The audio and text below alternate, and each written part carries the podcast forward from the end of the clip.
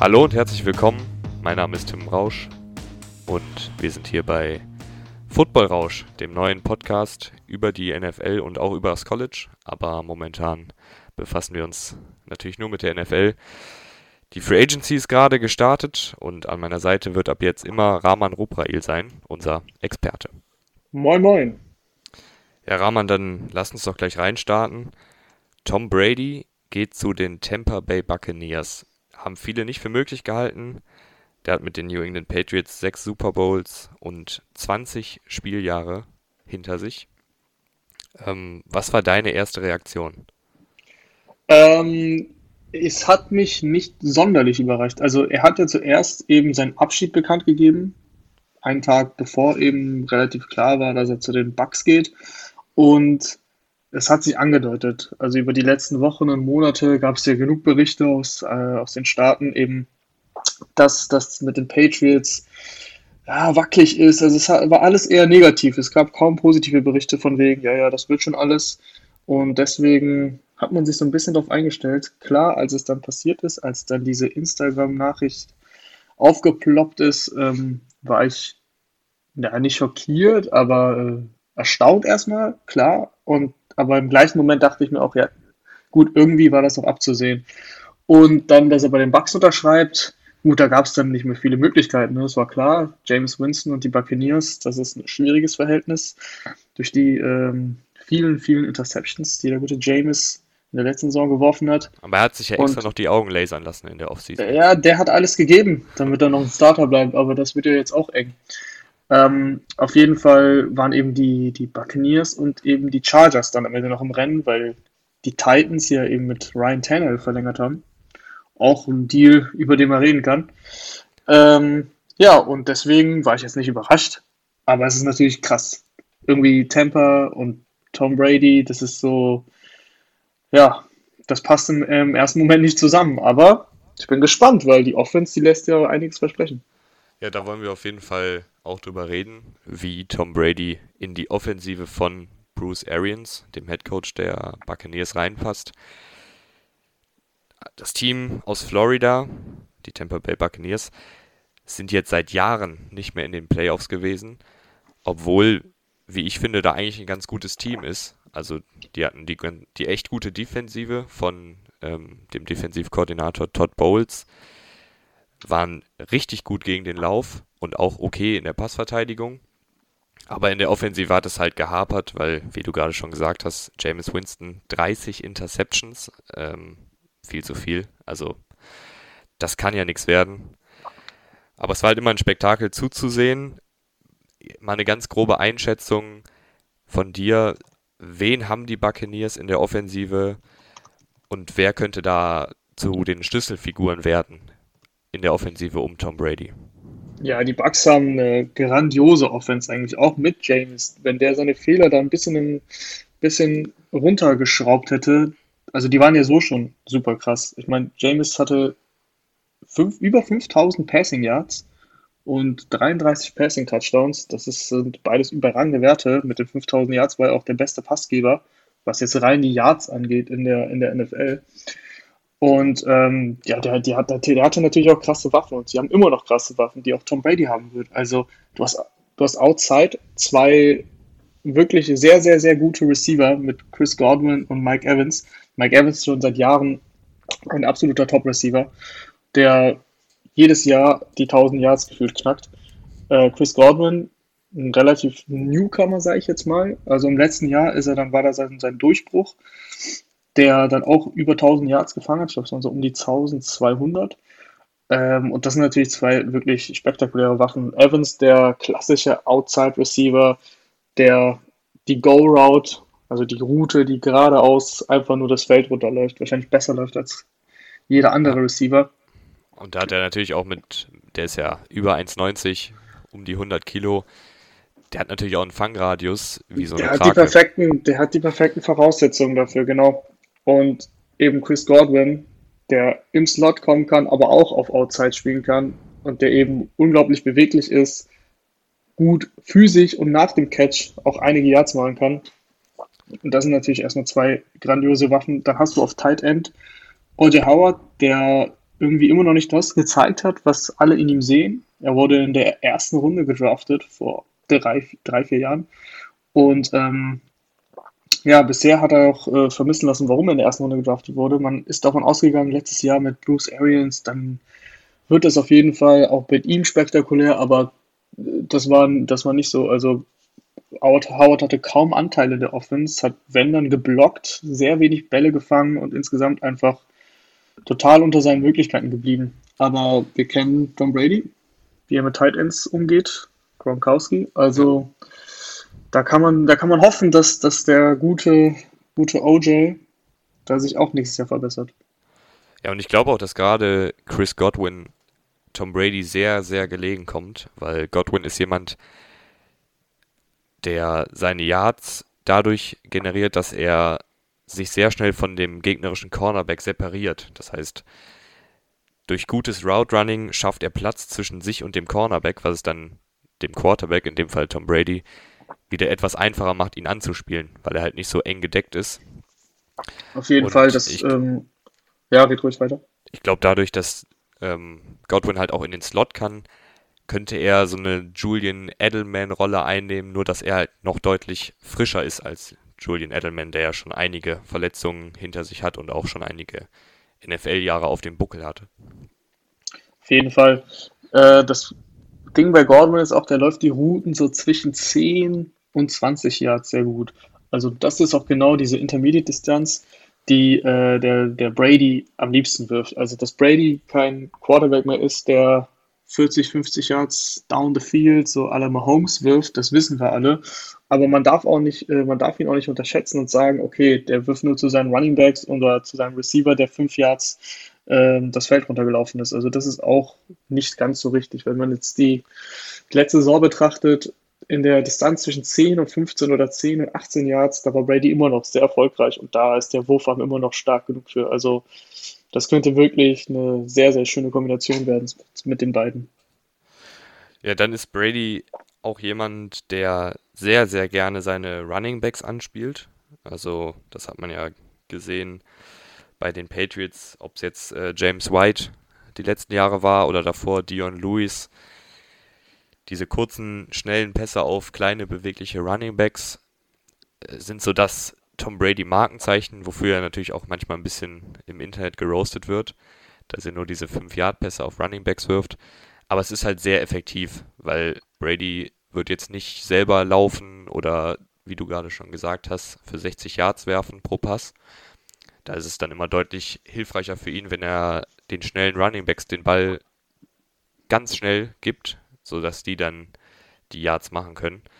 Ist da im Kader der Buccaneers jemand, der so explosiv, sag ich mal, ist, dass er da schnell den Ball kriegt und dann, sagen wir, es reicht ja dann schon sechs, sieben Yards nach dem Catch noch zu machen. Gibt es da jemanden bei den Buccaneers im Kader? Ja, die Bucks haben äh, Ronald Jones gedraftet vor zwei Jahren, der aber letztes Jahr dann ein bisschen besser gespielt hat, aber im ersten Jahr sich noch gar nicht durchsetzen konnte. Der ist jetzt aber auch nicht der klassische Passempfänger gewesen. Deswegen schwierig. Die Bucks haben im letzten Jahr noch Peyton Barber gehabt, der ist jetzt Free Agent. Und sie haben, okay, das ist jetzt ein komplizierter Name, Derry Ogumbawali, heißt der gute Mann. Mhm. Ähm, der hat die Passing Downs gespielt. Also wenn du, wenn sie hinten lagen oder wenn es äh, Two-Minute-Drill äh, war, dann stand eigentlich immer Darren Ogumbawali auf dem Feld und nicht etwa Ronald Jones oder Peyton Barber. Und Jetzt lass mich mal ganz kurz schauen. Der müsste noch im Kader sein, also dessen Vertrag ist nicht ausgelaufen. Ja, der, der ist noch im Kader. Noch genau. Im Kader. Deswegen, den haben sie, aber das ist natürlich, äh, puh, ich sag mal so, das ist jetzt kein James White, ne? Also da können die sich auf jeden Fall noch verstärken, aber der Draft gibt da ja genug Möglichkeiten her. Es sind auch noch ein paar Free Agents auf dem Markt. Also Dion Lewis ist Free Agent, haben, hat mit. Ja, ähm, das wollte ich gerade sagen. Dion Lewis, ja, hat mit Brady schon zusammengespielt. Also da, da gibt es schon noch, ja. ja, auf jeden Fall. Ich meine, ich habe ja nichts zu verlieren. Ich rufe den an, ich, ich schaue mal, was der will. Running Backs sind sowieso ist eine Spielerposition, die eben nicht so viel verlangen kann, weil sehr schnell sich die Spieler eben auf der Position verletzen. Der wurde jetzt gerade bei den Tennessee Titans gecuttet. Also, ich meine, wenn ich den verpflichten kann für, weiß ich nicht, zwei, drei Millionen im Jahr. Wieso denn nicht? Ja. Auf jeden also, Fall rufe ich da an. Und ein wichtiger Anruf, den viele die letzten Wochen noch spekuliert haben, ist äh, der von Antonio Brown. Wenn du Ja, der das ist GM der natürlich- bist, rufst du den an. Das ist natürlich so ein Medien, Mediending, ne? Jeder, also Brown, klar, ist wahrscheinlich immer noch ein mindestens Top 10 Receiver, obwohl er jetzt ein Jahr nicht gespielt hat. Aber der bringt so viel Unruhe in dein Team rein und Bruce Arians hat klar gesagt, der hat schon mit dem, der hat den schon gecoacht damals bei den Pittsburgh Steelers äh, als Wide Receiver Coach und als Offensive Coordinator. Und der hat eigentlich klar zu verstehen gegeben, ah, eher nicht. Also Brown und Arians, das ist so eine schwierige Beziehung. Arians hat gesagt, an Sonntagen, eben am Spieltag, war er überragend, auch im Training, super, super Spieler, aber außerhalb des Feldes macht er sich das halt ein bisschen kaputt und der Arians hat da, glaube ich, keinen Bock drauf. Und wir müssen halt mal sehen, okay, die, der, der, der Brown will mindestens seine 10 Millionen haben, denke ich mal. Also so viel Geld will er schon haben. Und das, das brauchen die Bucks ja gar nicht. Die haben ja eben Evans und Godwin. Ja. Klar, sie brauchen noch einen dritten, dritten Receiver, aber ein Antonio Brown ist ja kein dritter Receiver. Ja, Deswegen, zumal du in dem Draft jetzt auch echt, also die Receiver-Klasse in dem, in dem kommenden Draft ist echt ziemlicher Wahnsinn. Da Das werden wir kommt bestimmt noch später auch dazu. nochmal drauf eingehen. Ähm, das kommt noch dazu, da gibt es genau. auf jeden Fall genügend Potenzial, da noch einen dritten Receiver zu finden. Also wir halten fest, Receiver sind die Bucks top ausgestattet. Running Back Ronald Jones noch nicht die Antwort. Kann man Spielern wie Dion Lewis oder auch Ty Montgomery, also Pass-Catching Running Backs, noch einen Anruf geben oder halt im Draft sich noch verstärken. Kommen wir dann jetzt noch zum letzten Teil der Offense, nämlich der Offensive Line. Ähm, wie sieht es bei den Buccaneers da aus? Ja, das ist, äh, sagen wir mal, Mittelfeld. Also die Buccaneers haben jetzt dieses Jahr ihren Right Tackle verloren, DeMar Dodson. Der ist Free Agent, hat auch noch keinen Deal unterschrieben, außer ich habe es verpasst, aber davon gehe ich nicht aus. Ähm, und der wird aber die Bucks verlassen, so wie man hört. Deswegen müssen sie sich auf Right Tackle noch verbessern. Da gibt es im Draft wahrscheinlich auch nur Möglichkeiten, aber ich denke mal, die Buccaneers warten jetzt auch ein bisschen, weil so die ersten Deals sind dann direkt am Anfang der Free Agency alle durchgegangen, aber jetzt gerade, so vor allem gestern, vorgestern, da kam dann nicht mehr so viel. Und da gibt es genug Spieler, die eben zu viel verlangen. Deswegen wartet mal eben ab und schaut und schaut und eventuell ergibt sich dann vor dem Draft oder sogar nach dem Draft noch was. Aber auf Right Tackle muss man sich verbessern. Da ist man momentan sehr dünn aufgestellt. Ansonsten geht's auf Guard. Ähm, ist man stark. Auf Center mit Ryan Jensen ist man völlig solide besetzt. Äh, Left Tackle ist, glaube ich, Smith, wenn ich mich nicht täusche. Donovan Smith, ja. Donovan Smith, äh, den hat man letztes Jahr noch mit einem guten Vertrag ausgestattet. Also der ist auch völlig solide. Und wir kennen ja die Offense um Tom Brady. Schnelle Pässe, das heißt, die Offensive Line wird entlastet. Sie mussten nicht so lange blocken, also im Passspiel logischerweise. Und deswegen ist das jetzt auch nicht, ich sag mal, das ist nicht das Wichtigste für Brady. Klar, es soll, er- soll er geschützt sein, das ist klar, aber da Bradys Spielweise eben auf kurzen, schnellen Pässen basiert, ist es nicht ganz so wichtig wie jetzt bei einem Patrick Mahomes oder eben Jameis Winston, der ein bisschen länger braucht und dann die lange Bombe wirft, aber der muss halt länger geschützt sein, das ist ja logisch. Äh, lass mich dir noch einen Namen vorschlagen, den ich persönlich ganz gut finde, aber der ein bisschen risikoreich ist. Die Buccaneers haben jetzt noch 22 Millionen Cap Space und Jason Peters ist auf dem Markt. Jason Peters, zwar ein alter Sack, also für NFL-Jahre, 38, Mhm. Er hat letzte Saison, beziehungsweise seine ganze Karriere schon als Left Tackle bei den Eagles gespielt. Das ist genau das Problem. Und Soll er auf letzte- Right Tackle umschulen? Ja, das ist halt meine Frage jetzt. Ja. Der hat letzte Saison als Left Tackle 3 Sacks zugelassen, was für einen Left Tackle echt gute Zahlen sind. Also 3 Sacks, das ist völlig in Ordnung.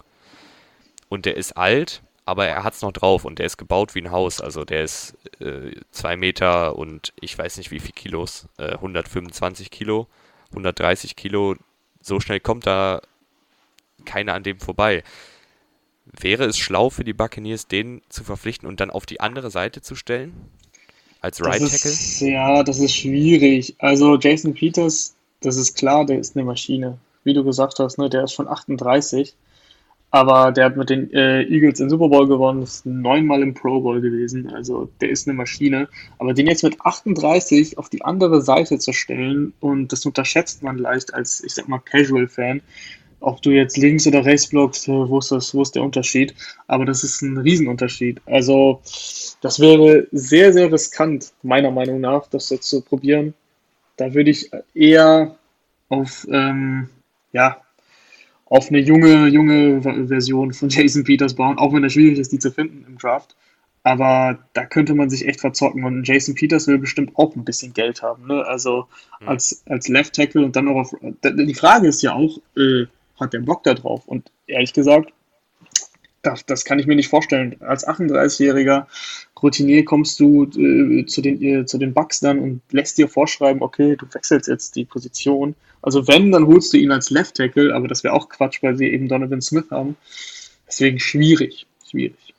Okay, ja, ich, ich fand es ich fand's einen interessanten Vorschlag, weil ich habe den auf Twitter gesehen, mhm. ähm, dass sie den holen, so als noch Mentor auch noch. Ich fand es relativ interessant, aber kann natürlich auch verstehen, dass man sagt, okay, Left Tackle zu Right Tackle ist eine Umschulung und nicht mal eben getan. Ich dachte halt, wenn es einer packt, dann Jason Peters. Die Frage ist eben ja, wie gesagt, das Alter darfst du halt nicht unterschätzen. Mit 38 nochmal eine neue Position lernen, weil das ist nichts anderes. Es ist eben eine neue Position lernen. Der Pass Rush ist von der anderen Seite, kommt der anders, du, äh, deine Fußarbeit ist anders, auch wie du mit den Händen agierst, das ist alles ein bisschen unterschiedlich und äh, bei den heutigen Pass-Rushern, also wenn da ein Daniel Hunter oder so um die Ecke geschossen kommt und du auf einmal noch neu lernen musst mit 38, wie du dich zu positionieren hast, dann liegt Brady ganz schön schnell. Ja, und das wollen wir natürlich nicht. Das wollen, das will niemand, dass Tom Brady liegt. Die Buccaneers ja, wählen. Die Pets-Fans vielleicht. Ja, die, die Pets-Fans, mein Gott. Also vielleicht, ihr habt vielleicht, die Pets-Fans, nee. die Pets-Fans haben jetzt wirklich 20 Jahre lang die NFL dominiert, das ist ja jetzt mal gut. Ähm, ja, da, da, hast du, da hast du vollkommen recht. Ich glaube ich glaub auch nicht, dass die denn böse sind. Das kann ich mir nicht vorstellen. Nee. Und jetzt letzte Buccaneers-Frage, dann wechseln wir mal das Thema. Die haben den 14. Pick. Wählst du Offensivverstärkung noch mit dem 14. Pick? Hast nein, du da irgendjemanden Nein, nein, nein. Ein, ein, ein ganz großes Nein. Ähm, die Buccaneers sind offensiv, haben wir ja schon gesagt, top aufgestellt. Du kannst natürlich einen Right Tackle holen, aber ich würde halt sagen, du hast eben das schon angeführt mit der Defense. Und da muss ich dir ein klein wenig widersprechen. Die waren in der Run Defense, glaube ich, sogar die Nummer 1. Aber die Passing Defense war immer noch schwierig. Sagen wir mal schwierig. Also, du musst dich in der Secondary verstärken, das ist ganz klar du hast vor ein paar Jahren hast du zum Beispiel, du, du hast halt die ganze Zeit immer nur die D-Line aufgestockt. Du hast eine überragende D-Line mit Vita Wehr, mit äh, Jason Paul, äh, Pierre Paul, so jetzt habe ich es richtig. Und äh, mit Shaquille Barrett, dem hast du noch den, den, den Franchise-Tag gegeben. Aber hinten drin in der Secondary, sag mal mal, sag mal mal zwei Namen, die da hinten drin rumlaufen. Äh, Carlton Davis und, und, und Carlton Davis und? Mario Edwards, Safety. Okay, und sind und, diese Spieler. Äh, Sean Murphy Bunting. Ja. Sind, sind diese Spieler so gut, dass du sagen würdest, ja, das reicht den Buccaneers? Nee, natürlich nicht. Natürlich also, das nicht. meine ich. Also, ich sag dir ehrlich, die Spieler, die du gerade genannt hast, das ist unteres, nicht, also unteres Mittelfeld gerade so. Und in der, in der Passing Defense waren die Bucks jetzt ja auch nicht gut, wirklich nicht gut, also eher schlecht. Deswegen, du musst dich da verstärken. Also die haben schon verpasst, vor, vor zwei Jahren eben Dervin James, Dervin James zu holen. Da haben sie sich für Vita Wehr entschieden, was auch schon viele überrascht hat. Wir wissen, dass in der heutigen NFL einfach die Passing Defense, allein allgemein das Passing Spiel eben wichtiger ist als das, das Run Game. Ich meine, du hast ja gesehen, du hast es eben gesagt. Die Buccaneers waren eine Top Offense. Über 5000 Passing Yards, super viele Touchdowns, immer viele Punkte. Sie haben eine sehr, sehr gute Run-Defense gehabt und waren sie in den Playoffs? Nein. Also was ist entscheidend? Eben das Pass, die Pass-Defense und klar, James muss auf den Ball aufpassen. Aber das ist ja jetzt nicht mehr entscheidend, wenn du Tom Brady hast. Das also ist würdest, eben der Punkt. Würdest du im Draft dann äh, Cornerback, um jetzt mal ein paar Namen einfach rauszuhauen, so ein CJ Henderson von Florida genau, also, oder ein genau. Christian Fulton von LSU, ähm, genau, die beide beim Combine echt gut waren. Äh, Genau, also auf jeden Fall, ich würde eben, ich würde meine Secondary stärken. Wen genau, ich sehe gerade Trevor Dix, Cornerback Alabama, es geht in Mockdrafts auch so um Mitte, Mitte der ersten Runde. Also du musst auf jeden Fall deine Pass-Defense da irgendwie stabilisieren. vor allen Dingen das in, in der Liga. Äh, nicht in der Liga, sondern in der in der Division. Division, ja, auf Also, jeden Fall. Du hast bei den Falcons hast du Julio Jones und Calvin Ridley und ähm, bei den Panthers hast du DJ Moore und Curtis Samuel und bei den Saints hast du jetzt Michael Thomas und Emmanuel Sanders. Also Das ist auf jeden Fall eine ist auf jeden klasse Fall nicht zu Division. spaßen. Also die Panthers straucheln da ein bisschen, aber, aber auch die mit Bridgewater und, und Moore und eben Samuel, das wird auch, glaube ich, ganz offensiv zumindest spannend zu beobachten sein. Ja, also wir fassen zusammen. Brady hat jetzt eine bessere Ausgangslage in der Offensive als zum Beispiel vergangene Saison bei den Patriots. Äh, Also das ist, das kann man wirklich festhalten und das ist nicht zu knapp. Also die Buccaneers sind offensiv wirklich wahnsinnig gut aufgestellt. Ähm, dann brauchen die, dann brauchen die Buccaneers noch etwas Hilfe in der Offensive Line und auf der Running Back Position. Und im Draft gehen sie Defense. Das würde ich als GM so machen, genau. Irgendwann, irgendwann in den mittleren Runden auf jeden Fall oder in der zweiten Runde einen, einen Right Tackle holen, aber ansonsten Defense, Defense, Defense.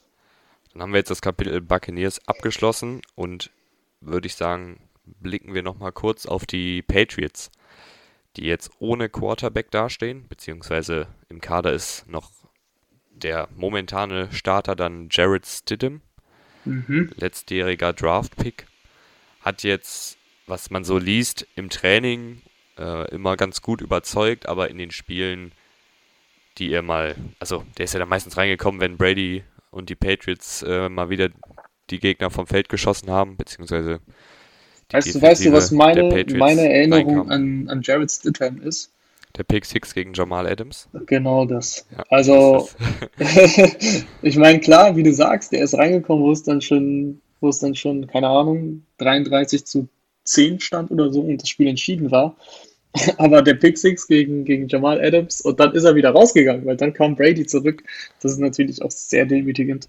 Ob der jetzt die Antwort ist, hm, schwierig. Da gibt es ja momentan, also generell muss man mal festhalten, für alle, die jetzt noch nicht so lange die NFL verfolgen, es ist nicht normal, dass so viele gute Quarterbacks auf dem Free Agency Markt sind. Also momentan sind auf dem Markt Jameis Winston, ehemaliger Erstrundenpick. Cam Newton wahrscheinlich wird er entlassen, was man so hört. Andy Dalton auf dem Trade-Block, weil die Cincinnati Bengals ähm, Joe Burrow wahrscheinlich an 1 nehmen. Da sind schon einige gute Optionen dabei. Wenn du jetzt Bill Belichick bist, holst du einen der drei, die wahrscheinlich entlassen werden. Oder tradest du für irgendjemanden? Da kommt jetzt bei mir Jacoby Brissett. Äh, Ja, der. Name wird natürlich gehandelt. Das ist auch schwierig. Also, die Colts haben ja eben Philip Rivers geholt, aber haben jetzt noch nicht wirklich so verlauten lassen, dass sie eben Brissett abgeben wollen. Dann würden die halt mit, also auf der Quarterback-Position mit 40 Millionen Dollar eben äh, ins Jahr gehen. Also 25 für, für Rivers, 15 für Brissett. Das ist schon ziemlich teuer für einen Quarterback wie Philip Rivers im Endeffekt. Im Endeffekt steht Philip Rivers auf dem Feld und das kostet dich 40 Millionen Dollar. Das finde ich ein bisschen heftig. Aber ähm, klar, Brissett ist auf jeden Fall eine Lösung für die Patriots. Ich sag mal, wenn die Patriots, äh, die haben den damals äh, getradet zu den Colts und haben, glaube ich, einen Drittrunden-Pick bekommen. Und, ähm, und Philip Dossett, wenn ich mich, wenn ich mich nicht täusche. Ich glaube, das war der Deal. Und ich sag mal, für einen Zweitrunden-Pick, äh, wenn die Colts gut verhandeln, für, kriegen sie Brissett für einen Zweitrunden-Pick. Das heißt, ist, es, ist Brissett ein Zweitrunden-Pick wert? Meiner Meinung nach ja, in der aktuellen Situation der Patriots, weil du kannst nicht mit Stidham in die Saison gehen, das kannst du nicht ernsthaft, mal, äh, ernsthaft glauben, dass das gut geht. Willst du, du als, als Bill Belichick willst du doch jetzt auch nicht auf einmal so ein scheiß Team haben und jetzt irgendwie tanken oder so, das ist ja auch Quatsch. Ich glaube, das, also das ist auch das Letzte, was Bill Belichick machen wird. Also Eben. ich, Und die Defense ist ja immer noch stark, auch wenn sie ja schon ein paar Spieler verloren haben. Ne? Kyle Ja. Van Noy, Jamie Collins. aber das sind Aber halt alles Spieler, wenn ich das mal einwerfen darf. Ich glaube, um mal die ganzen Patriots-Fans zu beruhigen, die Patriots werden nächste Saison trotzdem auf jeden Fall noch ein Kandidat für die Playoffs sein. Also ich glaube nicht, dass Bill Belichick sich auch nur ansatzweise damit zufrieden gibt, irgendwie 4 und 12 zu gehen. in der, in der AFC, in der AFC East bist du sowieso immer, hast du immer Chancen auf die Playoffs, wenn Ja. du nicht gerade die, die Jets oder die Dolphins bist. Ne? Wobei man, die man Dolphins muss auch natürlich jetzt sagen, die Dolphins und die Bills haben natürlich jetzt nochmal noch mal echt aufgestockt. Ja, aktuell würde ich sagen, sind die Bills auch Favorit. Also das ist für mich nicht mal, nicht mal eine Frage, vor allem bei der Quarterback-Situation der Patriots, aber du hast trotzdem immer Chancen bei, in dieser Division. Und äh, ja, wenn du dir irgendwie, selbst wenn du dir einen Andy Dalton holst, auch wenn ich heute gelesen habe, dass das wohl doch nicht passiert, also die wollen wohl doch nicht für Andy Dalton traden, dann hast du schon sehr gute Karten in der, in der AFC East, um, um eben die AFC East zu gewinnen. Das heißt, du musst irgendwas machen. Es ist eben Cam Newton, meinst du eben, genau, der wird auf den Markt kommen, jetzt bald. Einen Trade-Partner haben die Panthers nicht gefunden. Ähm, und äh, hier, Jacoby Brissett ist natürlich, äh, naja, er ist noch nicht auf dem Markt, aber also es, der ist auf jeden Fall, den kannst du auf jeden Fall bekommen, wenn du eben einen Zweitrunden-Pick bietest, sag ich jetzt mal. Und James Winston theoretisch noch, aber so wie man liest, bekommt er keinen Starter-Job tatsächlich. Also fünf, Mhm. über 5000 Yards geworfen und kriegst keinen Starter-Job, das ist auch irgendwie hart, hätte ich auch nicht gedacht. Also einen Ich dieser, glaub- dieser Quarterbacks musst du holen und dann draftest du im Draft. Draftest du im Draft. Ein, Ich glaube ähm, aber auch, dass äh, Bill Belichick die Krise kriegen würde mit Jacob, ach nicht mit Jacoby, Brissett, Ja, mit sondern mit James. James Winston. Weil ja, das kann gut sein. Belichick der Aber das Perfektionist, Belichick der Perfektionist mit Winston, dem Ja, also ich, 30 Interception-Mann. ich bin ja, ich bin ja ein, ein großer Verfechter von James Winston. Ich, ich, ich denke, als, als Fan und, und Journalist, den musst du doch, den musst du doch zurechtbiegen können. Der hat ja die Anlagen. Den musst du doch mit gutem Coaching irgendwie hinkriegen, dass er nicht 33, nee, sorry, 30 Interceptions wirft, sondern nur 15. Und dann hast du doch eine, eine wahnsinnige Waffe. Wie kann denn so ein Quarterback nicht starten? Aber ja, Ja, das, das ist meine Meinung. es dauert ja nicht mehr lange, dann sind wir vielleicht auch GMs, wenn, wenn sich der ein oder andere Owner hier den Podcast anhört. Wahrscheinlich, Ähm, wahrscheinlich. Meine Theorie zu den Patriots ist, dass die wieder gut sein werden und sich einen soliden Quarterback holen werden wie Andy Dalton, der einfach das Game so ein bisschen managt ähm, und einfach wieder durch diese starke Defense kommen. Weil klar, jetzt sind Jamie Collins und Van Noy gegangen für viel Kohle, aber letztendlich, bevor die zu den Patriots gekommen sind, waren die auch jetzt keine krassen Spieler. Also Jamie Collins war ja zu Beginn seiner Karriere bei den Patriots, dann hat er total gefloppt bei den Browns, ist zurück zu den Patriots und war dann wieder gut. Und Calvin Neu war bei den Lions eher so ein Backup oder Rotationsspieler und ist jetzt auch bei den Patriots dann erst so richtig aufgeblüht. Und ich glaube, dass Bill Belichick, der findet diese Puzzlestücke, diese Rotationsspieler, die momentan noch bei vielen Teams in der zweiten Reihe stehen und entwickelt die dann zu Stars. Und ich glaube, das wird ihm auch kommende Saison wieder gelingen. Ich Und denke dann werden auch, die dass- Patriots über auch, die ja. Defensive kommen. Ja. Mit einem Game Manager Quarterback werden ihre 10, 11 Siege holen. Und dann, Oh, das. das ist natürlich gewagt. 10, 11, 11 ist gewagt. Ja, doch, doch. Der Bill, der macht das schon. Ja, also ich gebe dir da recht. Ich denke auch, dass die Defense wieder sehr, sehr gut sein wird. Die wird nicht so sein wie letztes Jahr. Also das, das ist bei Defenses auch oft zu beobachten über die Jahre. Wenn ich mich zurückerinnere an die, an die Jaguars Defense, die ja wahnsinnig, wahnsinnig gut war in dem Jahr, wo sie fast in den Super Bowl gekommen sind. Ähm, und dann im Folgejahr, pff, ja, nicht mehr so wirklich. Ne? Also das war dann eher so ein Mittelfeld. Bears Defense letztes Jahr auch nicht mehr so gut wie im Jahr, im Jahr zuvor. Und das ist bei Defense einfach so, dass du die Konstanz, wie in einer starken Passing Offense, sage ich jetzt mal, kriegst du in die, in die Defense nicht rein. Und jetzt eben mit dem Verlust von Collins und, und Verneu, auch wenn du richtig sagst, die sind natürlich ersetzbar. Aber ich glaube nicht, dass die diese Dominanz, also diese Dominanz, wie sie, die sie letztes Jahr hatten, die werden sie definitiv nicht wieder aufrufen können. Ja, gut, das war Dennoch- natürlich auch Wahnsinn. Ja, ja, eben. Dennoch, dennoch denke ich auch, dass die Patriots auf jeden Fall um die Wildcard kämpfen. Klar, auch um den Division-Sieg gegen die Bills, aber da sehe ich die Bills noch vorne. Aber man muss auch abwarten, was da noch passiert. Also du hast noch, die Free Agents sind noch lange nicht vorbei. Die Patriots werden was auf Quarterback machen. Die werden nicht mit Stidham als klaren Starter in die Saison gehen. Die werden sich da verstärken und deswegen, da muss man abwarten. Da freue ich mich auch schon auf unsere, auf unsere Division Preview Podcasts dann nach dem Draft, wenn wir da ein bisschen uns durch die Divisions tippen. Ja, also mein Tipp, mein Tipp, oder nein, nicht mein Tipp. Ja, warte, aber warte mein, mein Ideal, mein Ideal-Szenario. Die Buccaneers gehen mit Brady in, die, in den Super Bowl im eigenen Stadion gegen Jameis Winston und die Patriots. Ja, das würde ich mir auch Also erträumen. Das wäre wirklich. Also Hast du das- hast du gesehen, bessere was James Story ja Winston- nicht. Hast du gesehen, was James Winston gestern getweetet hat? Ja, ich hab's gesehen. Und ich glaube nicht dran, Für, aber für, für die Leute, die es nicht gesehen haben. James Winston äh, hat gestern auf Twitter geschrieben, vielen Dank, Buccaneers, für die tolle Zeit. Ähm, ich respektiere euch, bla bla bla, die klassischen Worte, aber dann hat er noch angefügt, wir sehen uns nächstes Jahr im Februar in Tampa Bay.